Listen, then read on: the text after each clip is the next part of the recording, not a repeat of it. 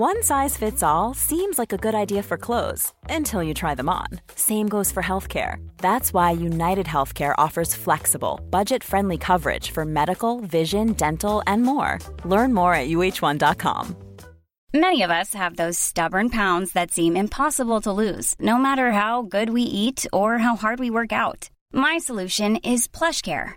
PlushCare is a leading telehealth provider with doctors who are there for you day and night to partner with you in your weight loss journey. They can prescribe FDA-approved weight loss medications like Wegovy and Zepbound for those who qualify. Plus, they accept most insurance plans. To get started, visit plushcare.com slash weight loss. That's plushcare.com slash weight loss. Hi, this is Billie Jean King. This is Marion Bartoli. I'm Mats Wilander. This is Mary Carillo. This is Pam Shriver. This is Yannick Noah. This is Puelo Deer from Montreal, and you're listening to David, Catherine, and Matt on the Tennis Podcast.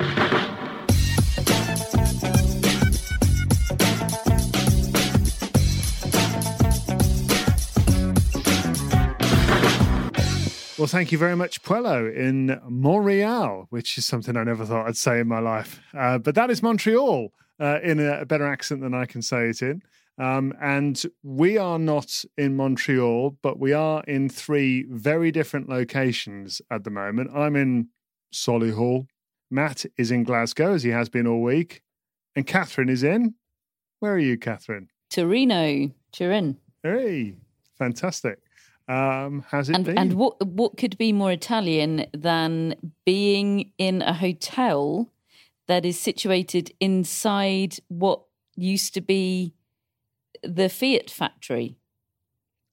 That is very or good. a Fiat factory. I don't know whether a country has more than one uh, Fiat factory, but uh, yes, that's where I am. And in fact, uh, on the top of the building I'm in is uh, where the famous car park scene uh, in the Italian Job was filmed. So I really ha- am having a, a quint- quintessentially Italian experience. Oh well, that's that's marvelous. You've you've done your research as well on your locale, which I like. I mean, they they mention it to you when you're checking in at the hotel.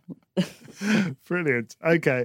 Well, thank you so much, uh, Puelo, for introducing this edition of the Tennis Podcast. Puelo is one of our friends of the show. If you'd like to introduce the show, you can do so by becoming a friend at the intro level. Um, and we've got loads and loads to talk about today because the semi finals have been set up once and for all in Glasgow.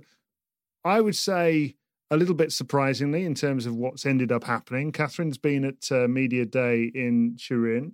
Um, so yeah, we've got plenty to to get our teeth into. Matt, we were we were drunk on Billie Jean King Cup this time last night. I feel a little less tipsy tonight, to be honest, because the matches didn't didn't really do what I thought they'd do. That what we've had in terms of results is Switzerland winning against Canada. We've had Czech Republic winning against the United States. I think on their own, those are not two massive shocks, even though their opponents are very strong on paper. I just thought that they would be classic ties, and they weren't.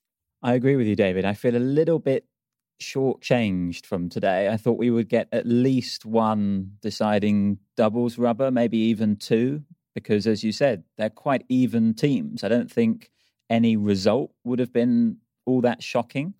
Uh, but actually, perhaps the most shocking thing was the fact that one or two of the matches were much more one sided than I expected.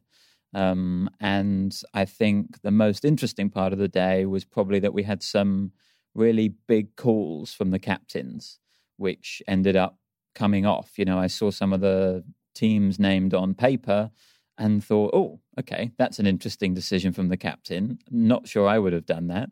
And it absolutely worked out for both Heinz Gunthardt, the Swiss captain, and Peter Pála, the Czech captain.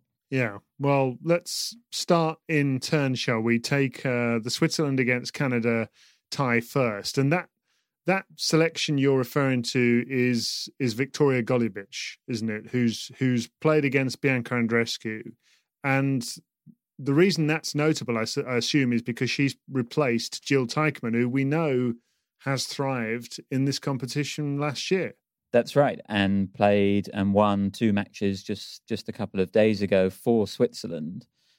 And I was expecting Heinz Gunthardt to be a little bit smug and very pleased with himself for getting that one right when I asked him in the press conference at the end of the day.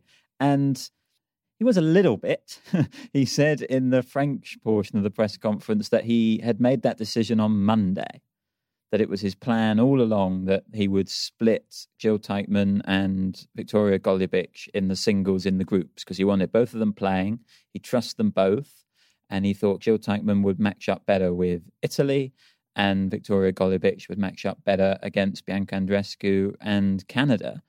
And I have to say that absolutely was the case uh, because Golubic didn't start very well against Andreescu. She was really struggling on serve, and Andreescu was teeing off, being really powerful behind that serve, hitting a lot of good returns and kind of overwhelming Golubic. And Therefore, for the first half an hour or so, I thought, oh, Heinz Gunthardt has has got this wrong. This is not working. But I have to say, in the second and third sets, you saw why he picked Golubic because she was able to disrupt Andreescu with with her variety, and she played absolutely brilliant tennis in the second and third sets. Golubic. Um, and Andreescu became a little bit of an error machine, and I think a lot of that was was because of how well Golubic was playing.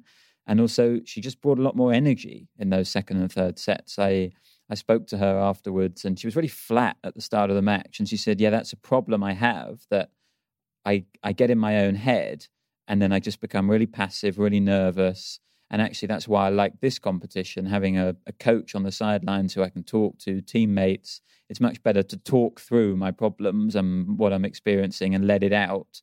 And I and I can become quite energetic and aggressive. And that's what we saw. And that's more what I expected from Andreescu. I felt like she would be the one bringing the energy and, and the vibes to the match. But actually, it was it was Golubic. And for, for the, the majority of that match, the second and third sets, she was the better player. That was a surprise to me. But it was it was also a clash. Now that we have Catherine on the pod, I can I can say this. I don't know whether we've brought this up yet, but it was a clash between the backhand list and the intensity list because Catherine's Catherine's working on one, an intensity list, which I'm sure she can describe in much better detail than I can. But I'm pretty sure Bianca Andreescu is top of it. Yes, I've been I've been wondering uh, lately whether intensity is the right word mm. because there's there's more to it than than just intensity. I think there's a bit of sass involved as well. I'm not. It's quite possible that a word doesn't exist in the English language to uh, to correctly. yeah, that's a factor. But um, it's possible that. Look, I'm working on a pithy title. um, but just like Matt's list, um, I ca- I cannot describe to you the criteria, but you just know. At least you've got it's, a list. It's a feeling. It's a feeling. Uh, and Bianca Andreescu's on it. Alizé Cornet is on it. Uh, who else is on it, Matt? Leylah Fernandez was a TBC. Uh, she was she was a potential next entrant, but I'm not sure today is has done her any favours. I think Danielle Collins might have been a TBC. Danielle Collins, or, oh, or definite, again, maybe. today's been a bad day for my list, hasn't it? it's been a better day for your list than it has been for my list. Yeah, although Coco Gauff is on my list. Yulia Putintseva lost to seven six in Mm. the third the other day. What's going In- on? In fact, this has been a disastrous time for my list. Look, I'll work on the title and I'll get back to And, you. and, But and they need to work big, on their game big games. day for, yes, more importantly, big day for the backhand list, though, Matt. Oh, really big day. And and actually it, it dawned on me that perhaps one of the reasons I keep getting drawn to the Swiss team is because they make up two fifths of the backhand list. Because not only have we got Golubic with her single hander, we've got Bencic. And her backhand is astonishingly good. And we saw it today against against Leylah Fernandez. And yeah, big, big day for the backhand list. And for the first time, I've asked a backhand list player about their own backhand. How did that go? She, she wasn't as enthusiastic about her own backhand as I was. Uh, that was that was Victoria Golubic who I asked. Uh, I, I I literally said, "I love your backhand." which looking back was maybe a bit weird. But um, I wanted to know whether she's always always had a single hander, and and she explained to me that no, she she didn't. She used to have a double hander on both sides because Monica Seles was you know was someone that she grew up idolizing, and her coach told her to switch it up when she was about 12 or 13 and she she finds a lot more comfort in in hitting it with one hand and brings her variety, which we saw today against against Andreescu to full effect. Um, but yeah, big big day for backhands in Switzerland. What is going on with Leylah Fernandez? Because she's won her first four sets, singles and doubles, six love, six love, six one, six one, and then she loses her fifth set, six love against Belinda Bencic. I mean, from what I could make out, this was what Belinda Bencic sometimes does to people. She can sometimes make people look really ordinary, um, and and make me question my decisions, that my my sort of verdict about Belinda Bencic, which is that she's somebody who's never actually going to maximize her potential and fulfill her potential. But maybe that's maybe this match is just a uh, encapsulating what what the problem is that that she she can can turn it on occasionally and not not keep it on. Maybe. I mean, she kept it on today. She played very, very well through the whole match, even though Fernandez managed to make the second set closer. Um, confusing, though, Leylah Fernandez, for sure, uh, having looked so good yesterday and then coming out and not being great in that first set. Although I do think mostly it was about how good Bencic was. I mean, really, you, she didn't put a foot wrong. She didn't miss a ball. She was taking it early, striking winners. I did have a conversation with someone today who suggested that it's almost easy to get very carried away by a score like a six love, six love, when actually that might be a result that you can't really read much into because of the nature of it. Clearly, the opponent has had a bit of a shocker. And therefore, how well is someone actually playing? Have they been properly tested. And I, I thought there was perhaps something in that. So maybe Fernandez wasn't quite as electrifying yesterday as maybe the scoreline suggested. Um, but certainly Bencic today, I thought was was absolutely fantastic, and and the latter stages of that match where Fernandez was playing well, they were playing well at the same time. You saw from Bencic, I think, just that she seems to trust herself a bit more in this competition. There's a little bit more about her when she's playing these team competitions or even the Olympics last year than when we see her in a slam, for example. She's a little bit bolder, a little bit braver. I just trust her more in, in big moments. And yes, she got broken when serving for the match, but she regrouped and broke back and then served it out at the second attempt. And I thought it was a really high quality display from from Bencic all round. Without fail, I get carried away with a six love, six love in a draw. Uh, yeah, me too. It's all down to Sergio Bruguera beating Thierry Champion six love six love six love in 1993 and then going on and winning the French Open. I always think back to that. If I see it in the first round of a tournament and then we're making our predictions the next day, pretty much without fail, whether I've seen the match or not, whether I know anything about the injury status of the opponent or not, I will predict that player will go and win the tournament. it doesn't seem to work. Now I know why it doesn't work. It's kind of like when uh, Catherine sees Bianca Andreescu shout "Come on" once, and is then all in. I'm a sucker. she was doing it a bit today, Catherine. I mean, when she she won that um that first set, and you know, you just you can't imagine her losing from there. That is a mm. that's a poor result for her in the end, isn't it?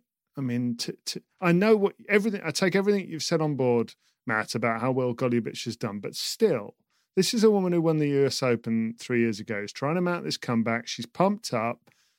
She should not be losing against Victoria Golubic from a setup. Yeah, I mean, I think I think I agree. The only thing I would add is that she's not the player that won the US Open anymore. well, she isn't. I mean, it's she's not. It's, it's been it's been three years, and there's been an it's been an awful lot of upheaval in her life since then, and I think I th- I still think she can get back to being that player. I do, but few.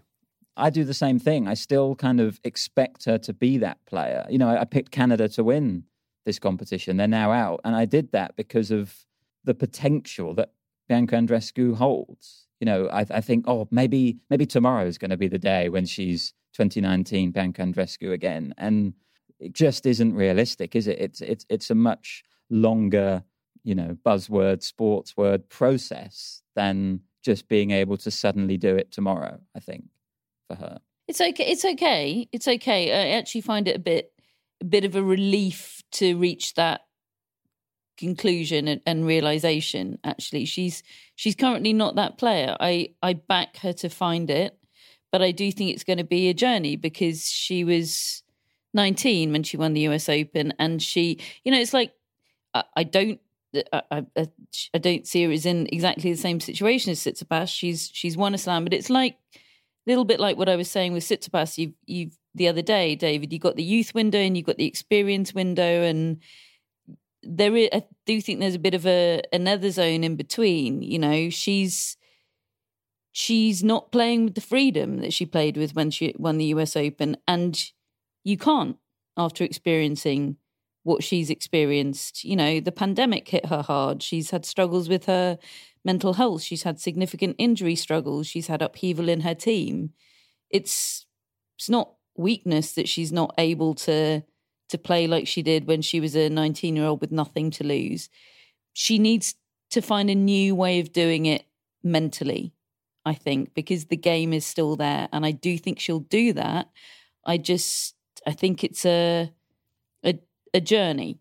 Yeah. Well, and, and, it's a longer term journey, isn't it? Because I think what really characterized the way she burst on the scene and won that title was that she'd done the same in Indian Wells earlier that year. She'd done the same in the summer on the way. It was as though she'd never known mm. proper defeat. We'd never there was, seen. There was a point where matches. we'd never seen her lose a tennis match. no. The only match we had known her to not win was a retirement. Yeah, you know that, and that was her experience as, as well. Um, so of course she can't be that tennis player again, and, and actually realizing that is is a little bit liberating for for Bianca Andreescu Stan. What's a Stan? Um, a big fan. A fan. Yeah, yeah, a fan. Let's go with right. fan. Yeah. Okay. Okay. Yeah, and and actually, I think there's a there's a an interesting watch for us with Emma Raducanu in that respect as well, because yes. she was an even more dramatic on the scene out of nowhere, winning a big title, and and is then having to try to figure it all out and work out what's next? How do I get back to ever doing that again? When looseness and freedom is a big factor in your success, that is an interesting dynamic, I think, because it's almost impossible to maintain that long term. Almost impossible. Unless you just ride a ridiculous wave, it will end. You will, you will, you will wipe out at some point and you have to rebuild yourself mentally into a slightly different player. Um, and that is fascinating, tough, but fascinating. Okay, well, the other match we had today featured another another couple of players. You mentioned Gauff and Collins briefly. Um, should say that I, I mean the, the, the selections. Let's just concentrate on those very quickly as well, because Petr Pála chose Marketa Vondrousova, uh, who who had had that run to the title in Shrewsbury that we were talking about the other day, singles and doubles, and she comes out and beats Danielle Collins six three six three. I, I watched the latter stages of that, and one player just looked so much more fresh and more, you know, in the in the zone and in the moment and present. Collins looked like she was just trying to hit winners at the end to to find some sort of solution. And then Siniakova, Katerina Siniakova, has been chosen to play Coco Gauff when they've got an option of Karolina Muchova or Karolina Pliskova uh, as options on that team. And I just I would never have ch- expected those choices, particularly Siniakova, and he's absolutely nailed it. She she the both of them were just brilliant, Matt. They were, yeah. I mean, he's been he's been the Czech captain, I think, for 15 years, and you know, it's been it's been an amazingly successful time, and and you sort of wonder how often does he have to make really big decisions like that with such a strong team at his his disposal, or maybe having such a strong team means that you have to make more decisions because there are more options. Either way, he absolutely got it right today. And in the first match, I thought Vondrousova was particularly impressive because she went down an early break to Collins in an in an eight deuce game. She lost, you know, and so often those games they feel really important at the time, and they prove to be. You know, you, you can look back on them, and that was the moment where kind of everything changed. Collins gets the break after eight deuces, and then I think Vondrousova won eight games in a row after that. The resilience and just the quality of her tennis that she showed in, in that period, she absolutely picked Danielle Collins apart.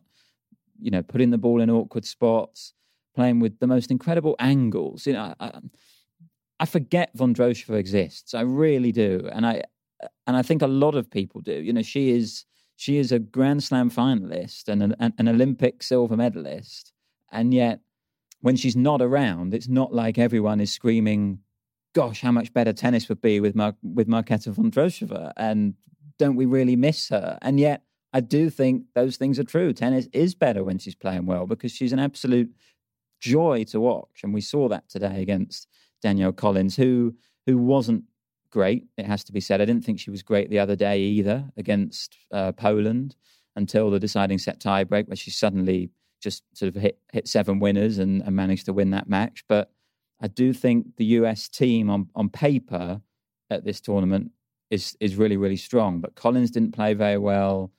Keys didn't play very well the other day, and therefore we weren't surprised to see Coco Gauff brought in. And yet, I thought Coco Gauff would do better.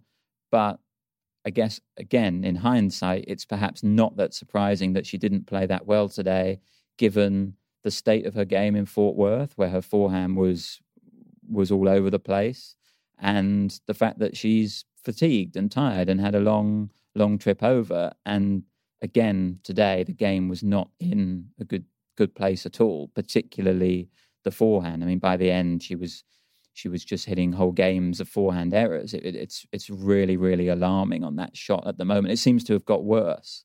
I felt like it had reached a point in the season where she was she was I don't know whether she was covering for it better or whether it actually got better, but it was seemed to be less of an issue in in the sort of middle portion of this season. But in the last few matches she's played, it's really really broken down. Um, and Siniakova, going back to her, a brilliant pick because they had they had Karolina Pliskova in that slot yesterday, and I just feel like Siniakova as a competitor was a much better option to go up against Gauff, the competitor. You know, Siniakova was kind of relentless and didn't didn't allow Gauff to be the bigger force on the court. I thought I thought Siniakova was absolutely brilliant today, and um, yeah, it's a it's a very very impressive win for the Czechs and, and and quite a clever one. Not not how I thought they would do it. I thought they might have to have to win it in the doubles, but really really impressive. Yeah, I thought the same. I, I'm going to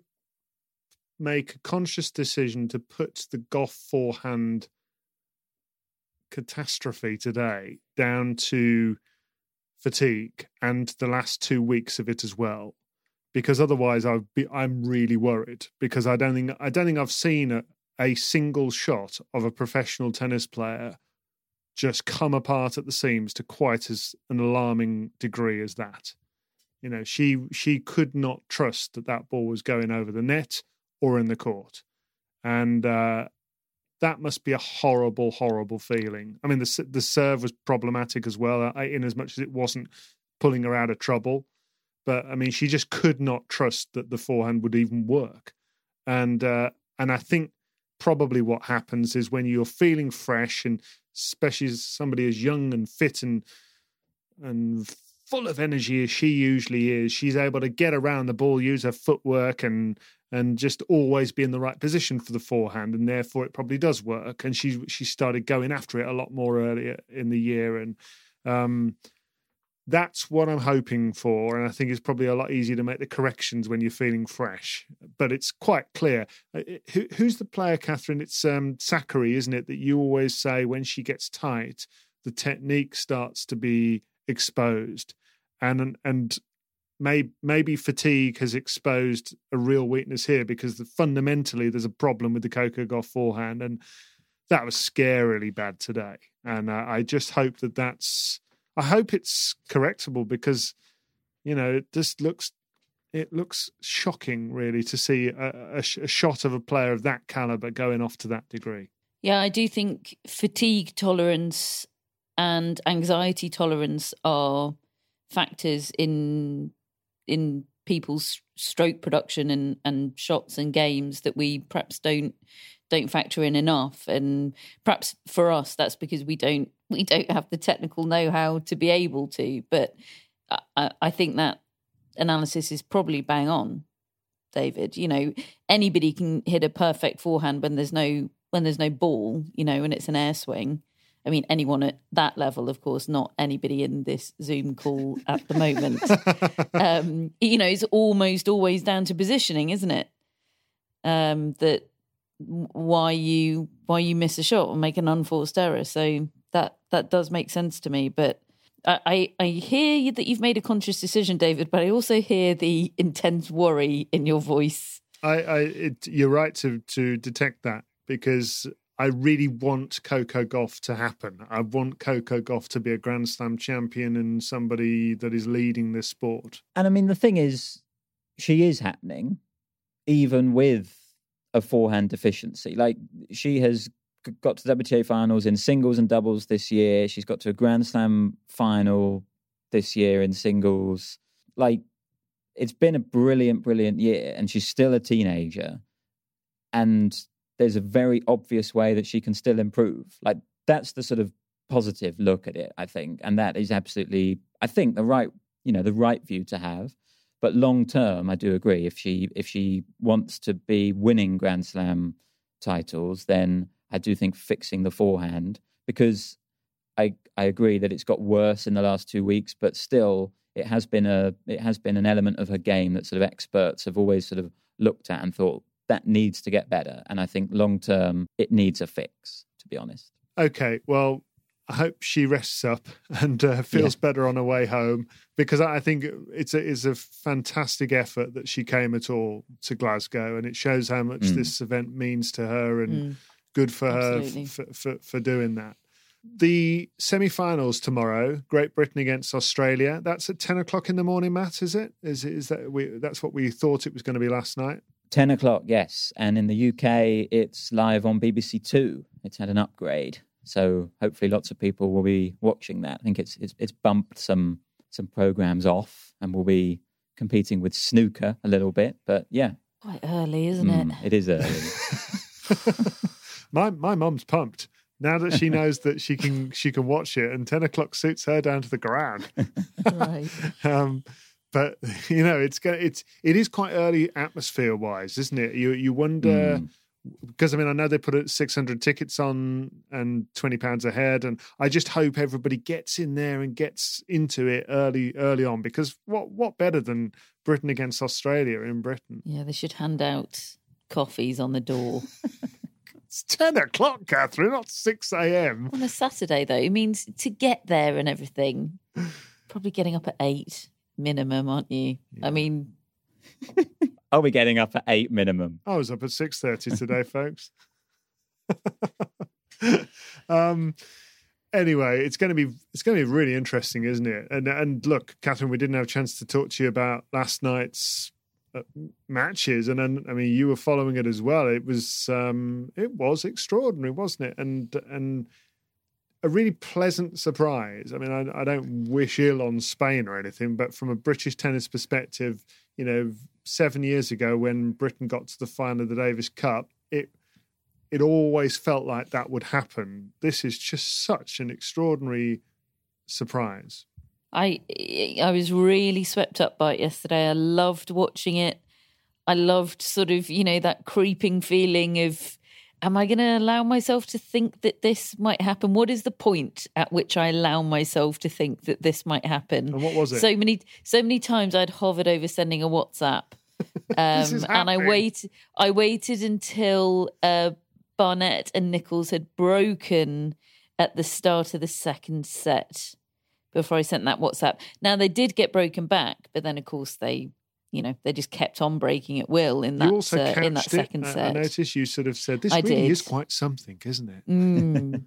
or maybe I said this really could be quite something.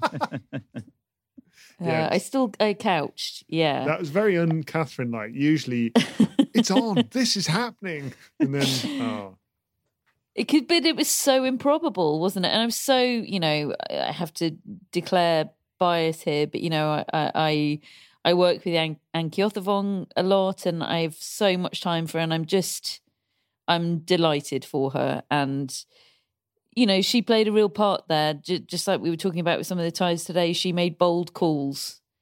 Um, you know, I I think not to take anything away from from Leon Smith at all, but the teams largely picked themselves, didn't they? When uh, when Great Britain won the Davis Cup back in back in 2015, um, and you know that team yesterday didn't pick itself. There were big calls there that were risks for for Othavong. They could have ended up with egg on their faces, really. The GB team after after that week, and um, I'm I'm chuffed for them all. And the vibes were were fantastic.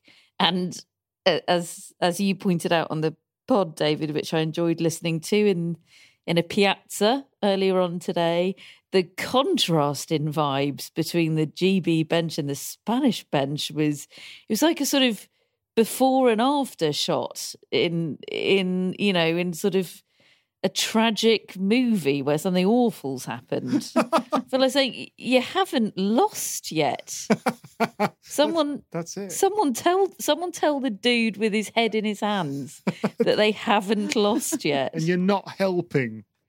Yeah, really bizarre. But um yeah, what a night. What what's are you prepared to say about tomorrow, both of you? Then, in terms of predictions, I think we need to nail our colours to the mast and say what we think is going to happen. GB against Australia. So, I mean, I think the the selection should be fairly obvious now, shouldn't it? You would have you would have thought Heather Watson and Harriet Dart will will resume as singles players, and Storm Sanders Hunter is it? Was it? I can't. Storm Hunter. That was it. No, Uh, Storm and, Sanders. um, No, no, she's called Storm Sanders, Oh, David. Okay. What was that? What was Hunter? Where did Hunter come from? Well, her fiance or boyfriend is called Hunter. I oh yes, that's that was that was the speculation that we were talking about, isn't it? Um, and uh, Ajla Tomljanovic is the uh, the other singles player, the, the number one for uh, for Australia. So, I mean, what do you think? Well, Matt's far more qualified than me. I mean, Australia are, are the clear favourites, I would say. Um, and I haven't looked up the head to heads, but unless there's some really quirky head to head, then I going on there, I, I don't see why anybody would change up their teams. What do you think, Matt? I think it might come down to the doubles again. Oh yes, please. I, I although we haven't had many deciding doubles this week, uh, so maybe that's that's me partly hoping for for another one. Um, I think that. I think Heather Watson, she was really good the other day, and I, I just think you have to factor in some sort of home advantage for Britain. I think that is a very real thing, a very real factor, and I suspect it will it will come up at some point. And I think I think it will help Watson, and I think maybe she might win. Tom Tomljanovic is such a classy player, and she's playing really well. I, I feel quite confident in in her. I think I think she'll win as good as Harriet Dart was against Barossa. So therefore, we're into a deciding doubles. Now Australia have got a couple of things they could do with that doubles team. I think Storm Sanders will definitely play, and then she could partner Sam Stosur as she did the other day, or she could partner Ellen Perez. Now, I think either of those pairs, it will it will be quite close. Um, I don't think it's.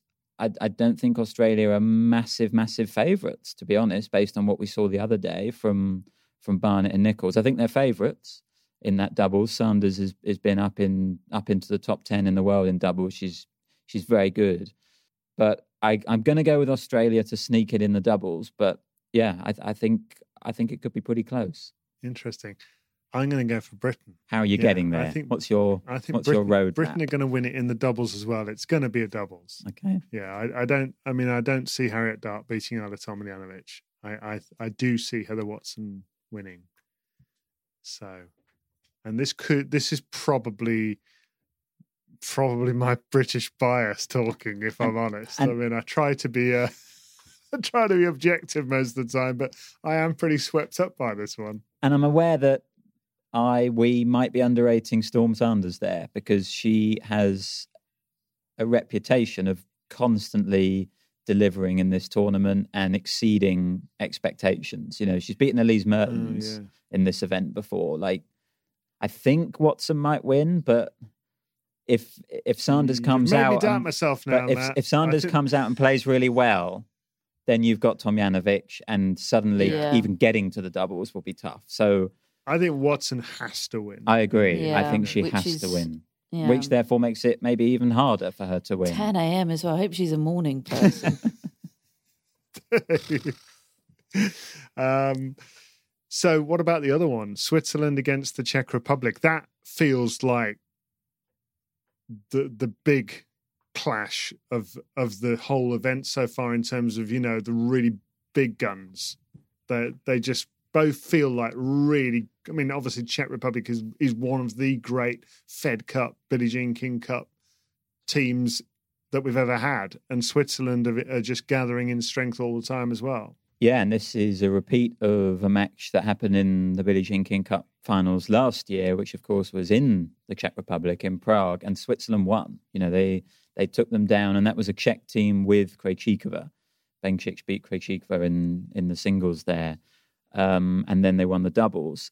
And I think I think they might do that again. I think Bencic will win singles, and I think Bencic and probably Teichmann will beat Vondrousova and Muchova. But again, it, it feels very, very tight. But I just, having seen what I saw today from Bencic, I am sort of more confident in Switzerland, even more confident in Switzerland than I was. But, you know, again, I'm going with a deciding doubles rubber. I'm, I'm getting, I'm getting too hopeful. Oh, I'm, I'm with you. That, that sounds good to me, Catherine. Who who who do you reckon's going to win? yeah, I'm quite persuaded by Switzerland and the narrative about last year and everything Matt's saying about Belinda Bencic and the fact that she won Olympic gold last year. I'm, I'm, I'm, s- I'm sticking close to Matt on this one. I, I think Switzerland. Well, I've got Switzerland winning the whole event, so uh, I can't exactly stop now.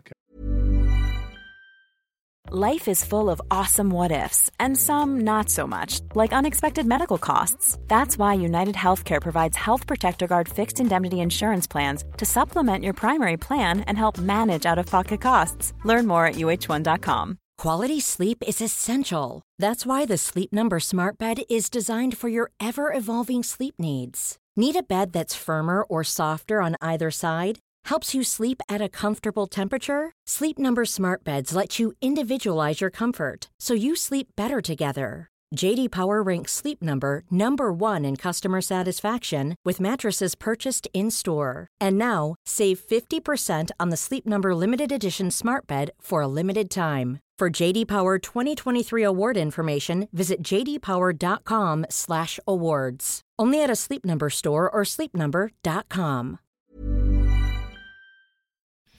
Hello, Tennis Podcast listeners. David here. Now, you might know that I love a bit of cooking, and I think I'm quite good at it. But if I'm honest, even I get fed up trying to work out what to do every night. That's where Home Chef comes in. Being able to put together a delicious meal without the long prep and the cook times, well, that's pretty cool. Home Chef provides fresh ingredients and chef designed recipes conveniently delivered to your doorstep to simplify your cooking experience. They have over 30 options a week and serve a variety of dietary needs, so you don't have to worry about what to make ahead of time. Not only is it convenient, but it's economical too. Home Chef customers save an average of $86 per month on groceries. Now, for a limited time, Home Chef is offering Tennis Podcast listeners 18 free meals plus free dessert for life, and of course, free shipping on your very first box. Go to homechef.com slash tennis. That's homechef.com slash tennis for 18 free meals and free dessert for life. You heard it right. Catherine, you have spent the day in the company of the best male tennis players who are fit in the That was a lot of caveats, David. That, that started off as a really big blockbuster headline and petered out. well, I, you know, I'm all for accuracy. Um, And uh, you're there for Prime Video, who are the rights holders for this event, and you're going to be presenting their coverage in the UK uh, on site. Now, obviously, the interviews you've been doing are for them, so I don't know how much you can give away. What can you tell us about what you've seen today, and what you've heard today, and what you've experienced today in in that city? Well, the uh, the media day took place in the Piazza San Carlos in the centre of Turin, which was a, a glorious setting. The sun was shining. I had to take my coat off; it was so warm. Um, to do to do all the interviews staring into the sun with sort of my hand over my eyes like a visor.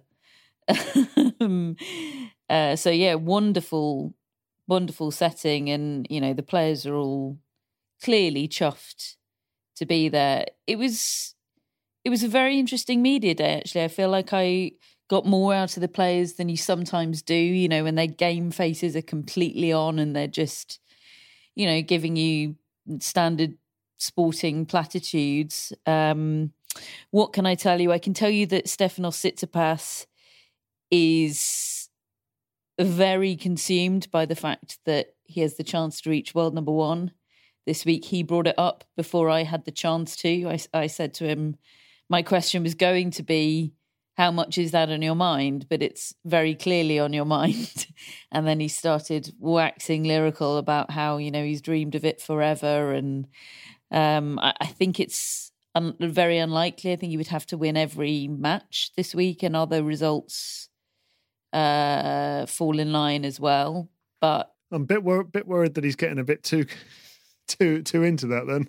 Be, be, be interesting, be interesting how that carrot plays out for him, how that carrot affects his his results. I asked him about the memories of winning this tournament in 2019, obviously when it was held at the um, the O2 in London, and he said, "I didn't sleep for three days afterwards." I was. He said I was so excited and adrenalized. I didn't sleep for three days. I mean, that guy really feels his feelings, doesn't he? it's sure a lot. Does. Gotta love him for it. it's a lot. Um, I had dog chat with Daniil Medvedev, not on air. um, uh, there was a really l- lovely dog just, just uh, uh, to his right that was slightly distracting me, and he turned around to see what I was looking at, and he said, "Oh, uh, oh, it's a lovely cocker spaniel." And so instantly, I went, "Here's a guy that knows his dogs." Um, and I said, "Oh yeah, lovely dogs, aren't they?" He said, "Yeah, they really are lovely dogs." I said, "Did you do you have a dog?" He said, "No, I'd love to have a dog, uh, but uh, he doesn't think he can have one until he retires." Um, but I told him to keep me posted on what breed he was considering, and strongly recommended a Cavapoo. Um, yeah, he was uh, he was very effusive about fatherhood and what a motivation it is for him now to stay at the top of the game until his daughter is of an age where she can appreciate what he does and watch him play and enjoy it, get some pleasure out of it, and be proud. You know, he said, "I want to make my daughter proud of me." Um, and I felt like saying, Daniil, you can pick a cocker spaniel out of a lineup. You're you're set. Don't worry about it. um, so that was nice. Andre Rublev was um, sweet and terrifying. Uh, I asked him, I said, Andre, you, I get the impression that you would happily play tennis 24 hours a day, 365 days a year. And he, he said, yep, yep, that you've got me nailed. I, I would absolutely, definitely do just that. Uh, Casper Ruud, I asked him what makes him angry. And, um, I won't spoiler the answer. Tune into Prime Video to find out. But long story short, not a lot. What a, a sanguine, sanguine individual. individual. Yes. Felix Auger-Aliassime was just starry eyed and ever so polite and just so chuffed to be there. Um, but also, you know, feeling like he can win it. I think. Why not? Um, Taylor Fritz was you know, it sounded like he'd just woken up and rolled off a beach in California. Um, and uh, it was an early start, actually. Maybe he's a bit of a Catherine Whitaker with with early starts. Um, but he was already in Turin when he found out that he was going to qualify for the for the main lineup because he was obviously always planning to come as an alternate. Um, lost early in Paris, so you know obviously he's American. Stayed in Europe, came straight to Turin with his girlfriend. Um, so it kind of didn't change his travel plans or anything, but um, he said they really had a moment and they, you know, looked at one another and he said, "We made it," um, which is really lovely. Uh, who else? Who, who am I missing? Oh, Novak Djokovic and Rafael Nadal. just, just uh, Novak Djokovic, was very yeah. relaxed, in very good spirits. He was quite he got a fair amount of time with him, uh, which you don't always because of uh, how in demand he and he and Nadal were. So um, very relaxed, very open. I thought I asked him with a bit of trepidation about how he would reflect on his year. Um, and you know, he gave a bit of a laugh and he was like, oh, ups and downs. Um, and um, Nadal told me that uh, his baby son, Raphael, is uh, is here in Turin with him. Probably too young to to take in any of the tennis. I would have thought. I doubt he'll make an appearance, but that's a nice thought. Um, and he said fatherhood's treating him very well. I get the impression it's very difficult to tell with Rafa, isn't it? Because he'll always say that his expectations are low. Um, but I get the impression this is maybe kind of data gathering for Nadal about his his um, rib injury um, and assorted other sort of ongoing health complaints. Um, you know, his last answer was the most telling, where he said, "Look, I, I have no expectations." but equally I can't not want to win. You know, he gave this broad smile and he said, "You know me, I I want to win." um, so that's going to be interesting. I think he plays Taylor Fritz in his opening match on uh, on Sunday evening, and I think we're going to learn a lot after that match. Were you suitably enthused about the event off the back of today? Because uh, one one comment you made earlier to me that that really stayed with me is that because it's not a capital city, and you showed me a bit of the video of of the scene there and the enthusiasm. That, that, that you feel like they've re- they're really into this. They're really taking this tournament to their heart. They want they want everybody to know that the tournament's here and they're proud of the city. Yeah, uh, I, I, look, I I was gutted when um, the tournament made the decision to to leave London. It was obviously very convenient for me. The O2 was a was a great venue and it was a tremendous success there.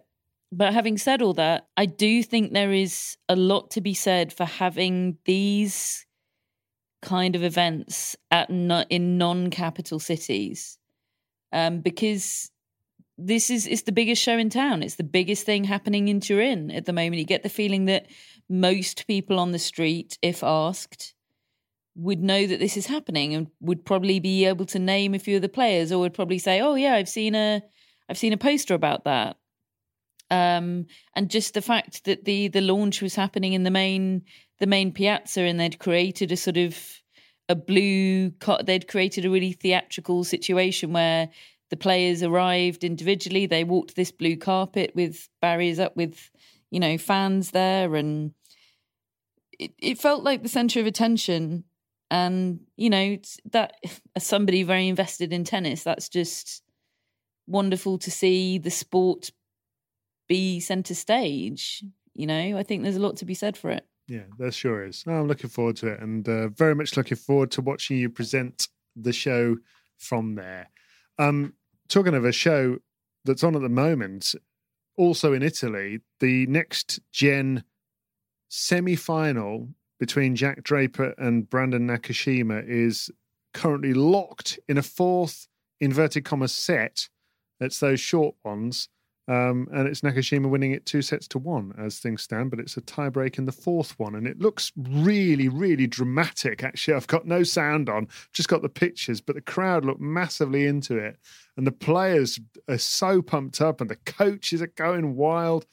I mean, this is what, when that event is good to me, is when you've got two players like these two who are, who are so hungry and desperate to break through and they're making their strides on the main tour, but they want to go head to head. They want to throw themselves at each other and see who comes out on top. And I'm really. I mean, I, am not sure how America and American tennis fans feel about Brandon Nakashima, but I'm massively excited about Jack Draper from a British tennis point of view. He just he's just got it, hasn't he? I, I don't know how far it'll take him. I don't know how far his body will hold up, but God, yeah, exciting. it's not just the fact that he's British and good, is it? It's the way he plays. It's it's razzmatazz, isn't it? But it's also not. um what's the word I'm looking for? He, he can also not, he, he can he, has got high um, rally tolerance, hasn't he? He can also play mm. quite mm. a you know Djokovic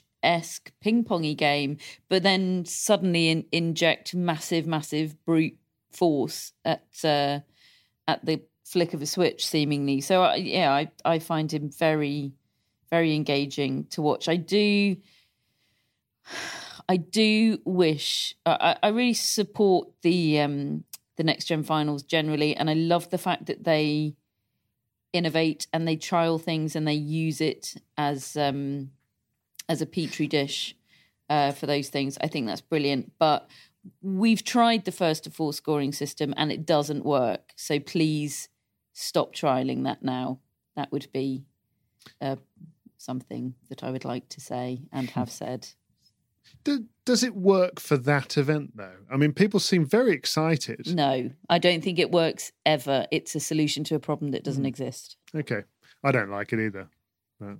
There, there is one perfect thing about tennis, and that's the scoring yeah. system. No, I, do, I, I, think I do agree. Okay, um, our mascot for today. I'm just, uh, I'm, I, I don't seem to have a photo to hand of Pippin, uh, but I can tell you this Pippin has been put forward as a mascot by pod listeners Jimmy and Becky Piggott Bader from Tooting in southwest London.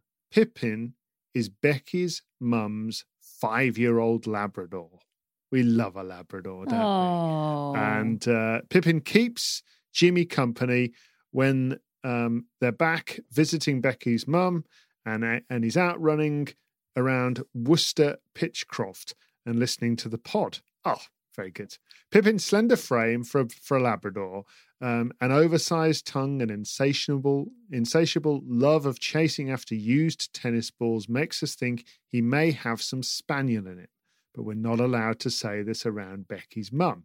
We got married in April, and I was vetoed in my suggestion for Pippin to be a ring bearer.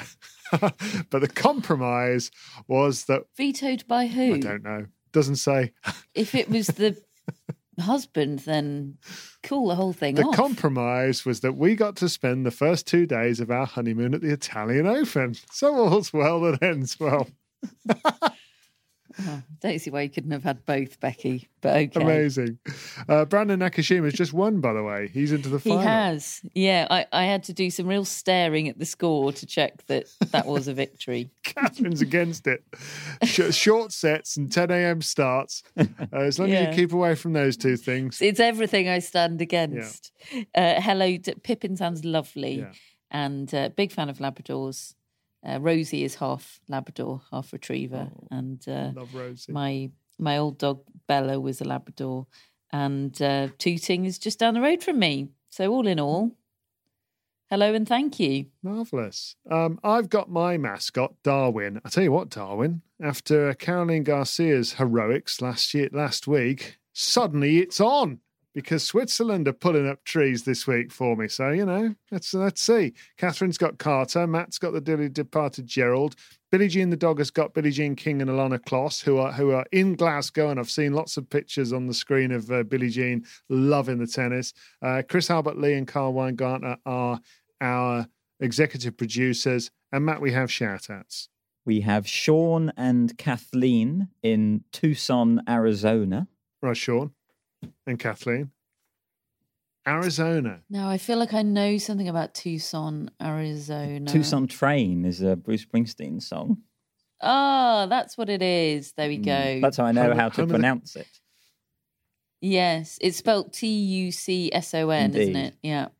Arizona, home mm. of the Cardinals, who have been beaten twice is, by the Seahawks this year. Is that? It, yeah. it, he's also got Downbound Train, hasn't he? It's a lot of train songs. Yep. Land of Hope and Dreams is all about a train. Loves the train Mm. metaphor. Although I heard his new album released today Kathy- is a bit ropey. Oh, really? Bruce has released a ropey album. I haven't listened Mm. yet. It's covers. Who says well, that? all the reviews. I think it yeah, might be a I, misfire. I wasn't. Has he Oh, gone off the rails? No, not off the rails, David. Has he lost it? I have to hope say, not. Seeing him next year. Not not that bothered. No, about I a don't covers really care. It's fine. Yeah. Okay. Let's just. We, we might have to pretend. That Yeah, we'll didn't just forget it happen. ever Uh, happened. Kath, Kathleen, incidentally, I would say, uh, sitting in the car park outside the church. Oh, right. oh, like um, like when you said someone was in the graveyard. oh, God. Was that another Kathleen that I said? They've was in been the upgraded to the car Anyway, No, no, it, it it wasn't. anyway, Um, sec- you get the idea, Kathleen. second shout out, Matt. We've got Christine Chan in New York. Right, Christine. Hello, Christine. I feel like we perhaps know Christine. Or certainly, Christine has previously had a shout out. Perhaps not, uh, given the way Matt's looking at me. But anyway, Christine, you feel familiar to me somehow. Yeah. Well, you know, we've not been long back from New York. We're, we're locals to you. Happy days. Great those days. were. Sure were. And will be again. We've also got Gabriel Hartman in Indiana. Right, Gabriel. Gabriel Ooh, this is a, U- a US special. Gabriel says he found the podcast in January 2020 and it made my train ride in and out of Chicago for ballet so much more enjoyable. It's like a, a train train themed shout out section. So is is Gabriel a ballet dancer? It would it would suggest so. Brilliant. That's so cool. Love it. Chicago is a city I'd love to visit one day. I told my wife that He's, today. he's not from Chicago. That's lovely, David, but he's he's not from No, but Chicago. he, he goes to, to Chicago oh, Yeah. sorry, I missed that. I thought he was from Indiana. ballet. That's a completely different state. There's a lot going on in this Travel shout out. in, interstate ballet Yeah. lessons. I, t- I told my wife I want to go to Chicago today, and she said she just sort of pulled her face as if to say why. And I was like, it's, I reckon it's really nice. I've, I've heard I'd love to go it. to Chicago. Not sure I'd want to commute there from Indiana. Hang on, I'm just just googling the. the Oh God! Carry on, Matt. While she's doing that, I mean, great commitment. Anyway, We Gabriel, thank have you. got Selena Woods in Charlotte, North Carolina. especially if you literally deliberately only pulled US people today. Hello, Selena. I have transited through Charlotte uh, o- o- on the plane. There's a, I, I I feel like there's a Mexican tequila bar there where I've spent some time. Mm. There is in most cities. And actually, I've said in Charlotte, North Carolina. That's not right. From Charlotte, North Carolina, but currently living in Ohio. And Selena, Oh, I've been there Selena too. says that her mum, who is almost 83, plays tennis three times a week, and they always get tickets to Cincinnati for her birthday. Oh, that great? lovely. Good effort. Three times a week. Blimey. Mm. Yeah, love that. Incidentally, Ch- Chicago seems to be right on the border of Indiana and Illinois. So there we go. Maybe it's not that long a commute. Have we got one more shout, shout out? We Matt? do, and it is. Is it from America? It is. It is for Oh, Dana Frowine in California. oh, hi Dana. Whereabouts in California? I mean, I could. I mean, I could make somewhere up, or or, or, or Have a guess. Have a guess. Which means he doesn't know. Uh, but Dana. Donna, thank you ever so much. California is great. It sure is. No matter where in California you're from, it's all great. And to all of our American friends who have signed up for shout outs are great. And uh, in fact, everybody who's signed up for shout outs and our friends generally are great. Thank you all so much for your support. Um, and if you'd like to become a friend, have a shout out, um, get all of our bonus episodes, you can do that. The link is in the show notes. I think, folks, we can call it a night and look forward, hopefully, Uh, we'll tell you about it, Catherine, after you've woken up. This amazing tennis match at 10 o'clock in the morning tomorrow between GB and Australia. 11 o'clock in Italy, though. I mean, I will I, look. I'm I'm working tomorrow, so I'll be awake. And I'm, I'm saying, if I was a a fan trying to have a leisurely Saturday and either go to the tennis or watch it on the telly, I would be displeased by the 10 a.m. start. I, to be clear, I will be awake She will. She's got. and and What, functioning. what are you doing tomorrow? What, what's on tomorrow morning? Uh, I'm interviewing the doubles players in the morning, and then we have a rehearsal where I'll check all of the check that I can hear all the director and producer and everything, and see what the delay is on the line and all of that. Hopefully minimal, because that can be quite a spanner in the works. Very exciting, all this Teleland, isn't I'll it? uh, I'll let you know tomorrow. Okay, look forward to it. All right, Matt, go and get some sleep. Catherine, go and get some sleep. Folks, get your rest in as well because you've got tennis to watch tomorrow. You'll have a tennis podcast after it's all done and dusted too. Thanks for listening. We'll see you tomorrow.